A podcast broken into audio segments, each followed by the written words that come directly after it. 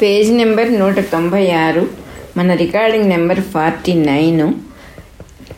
త్రిపురారహస్య జ్ఞానఖండ సారము అనే శాక్తే గ్రంథంలో పదహారో అధ్యాయమైన అష్టావక్ర జనక సంవాదం కంటిన్యూయేషన్ ఇప్పుడు మనం చదువుకోబోతున్నాము. మనస్సునకు ప్రకాశము విమర్శ అను ఈ రెండు శక్తులు ఎప్పుడునూ ఉండును. సాధారణముగా మనస్సు యొక్క రూపము ప్రకాశించినంతనే మరుక్షణమున ఇది ఇట్టిది ఇది పండు అను విమర్శ జ్ఞానము కలుగును. ఈ రెండు దశలకు మధ్యనున్న అంతరము అత్యంతము సూక్ష్మమగుటచే గోచరము కాదు అయినను. అంతరము మాత్రం ఉండును. నిద్ర మనస్సునందు ప్రకాశించుచున్నప్పుడు ఇది నిద్ర అను విమర్శ జ్ఞానము వెంటనే పుట్టదు. విమర్శ జ్ఞానము లేని ఆ ప్రకాశ దశ నిద్ర కొనసాగినంత వరకు ఉండును. విమర్శ జ్ఞానము లేని ఆ స్థితిని మూఢ దశ అని కూడా చెప్పుదురు. మెలకువ వచ్చినంతనే పెక్కు వస్తువుల యొక్క విమర్శ జ్ఞానము కలుగుచుండును. అందువలన జాగ్రత్త దశను అమూఢ దశ అనియు చెప్పుచున్నారు. ఇట్లే దీపము యొక్క ప్రకాశము నిబిడముగా ఉన్నను. దాని ఎందు విమర్శ జ్ఞానము లేకుండుటచే దీపము మొదలగు వాని యొక్క ప్రకాశమును కూడా మూఢమనియే చెప్పుచున్నారు. ఆత్మయందు సంకోచమేర్పడి వెలుపల ఏదో ఉన్నట్లు మొదట తోచుట ఏది కలదో అది ఏ మాయా లేక అవ్యక్తము అని చెప్పియుంటిని. ఆ వ్యక్తమే జగత్తు అను చిత్రము భాషించుటకు ఆధారమైన గోడ వలె ఉన్నది. అది ఏ నిద్ర. దాని ఎందు నామరూపములతో ఏదియు వ్యక్తము మేనిఫెస్ట్ కాదు. కావున దానిని అవ్యక్తము అనుచున్నాము. అందు ఏదియూ భాషింపకుండుట వలననే దానిని మహాశూన్యమనియూ చెప్పుచున్నారు. నిద్ర నుండి లేచిన తరువాత నాకేమియూ తెలియలేదు అని స్మరించుచున్నాము కాబట్టి సుషుప్తి ఎందు ఏదియూ లేకుండుట యాబ్సెన్స్ ఆఫ్ ఎవ్రీథింగ్ అన్నది మనస్సునందు ప్రకాశించుచునే ఉన్నది. అయ్యా నిద్రయందు మనస్సు విలీనమగునని ఇతరులు చెప్పుచున్నారు. మీరు నిద్రయందు మనస్సు నిద్రా ప్రకాశ నిబిడమై ఉండును అనుచున్నారు. ఈ రెండును ఎట్లు కుదురును అని అందువేని వినుము. నిద్రయందు మనస్సు ప్రతి క్షణ భిన్నములైన పరిణామములను పొందక నిర్వికల్పముగా నిశ్చలముగా ఉండుట చేత అది విలీనమై ఉండును అని వారు తలచుచున్నారు.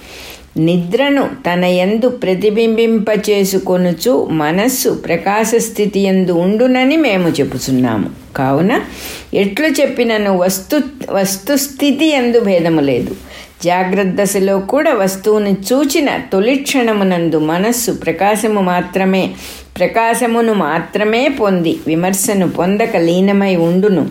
కానీ మరుక్షణముననే ఆ స్థితి వికల్ప జ్ఞానముల యొక్క పరంపర చేత మాయమైపోవచ్చున్నది నా అనుభవమును అనుసరించి నీకొక రహస్యమును చెప్పెదను. ఈ విషయమున విద్వాంసులు కూడా భ్రాంతిని పొందుచున్నారు. నిర్వికల్ప సమాధియందు నిద్రయందు వస్తు వస్తు దర్శన క్షణమునందును ప్రకాశము దట్టముగా ఉండుట సమానమే. చిదాత్మ స్వప్రకాశమాత్రముగా ఉండుట నిర్వికల్ప సమాధి.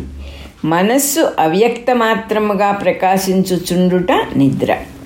చెట్టు తీగె మొదలగు పద మొదలగు పదార్థములు నామ రూప రహితముగా వస్తుమాత్రముగా మనస్సునందు ప్రకాశించుట వస్తు దర్శనము.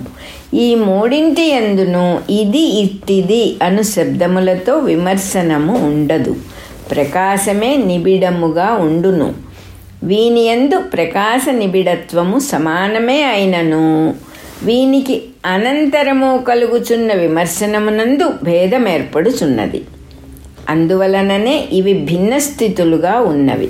సమాధి ముగిసినంతనే నేను ఇంతకాలము ఊరక ఉంటిని ఊరక ఉంటిని అని విమర్శ ఆరంభమగును. నిద్ర ముగిసినంతనే నాకేమీయూ తెలియలేదు అని విమర్శ ఆరంభమగును.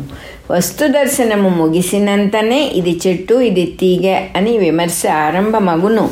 ఈ విమర్శల భేదము వలననే ఇది సమాధి ఇది నిద్ర ఇది వస్తు దర్శనము అని భేదములను గ్రహించుచున్నాము.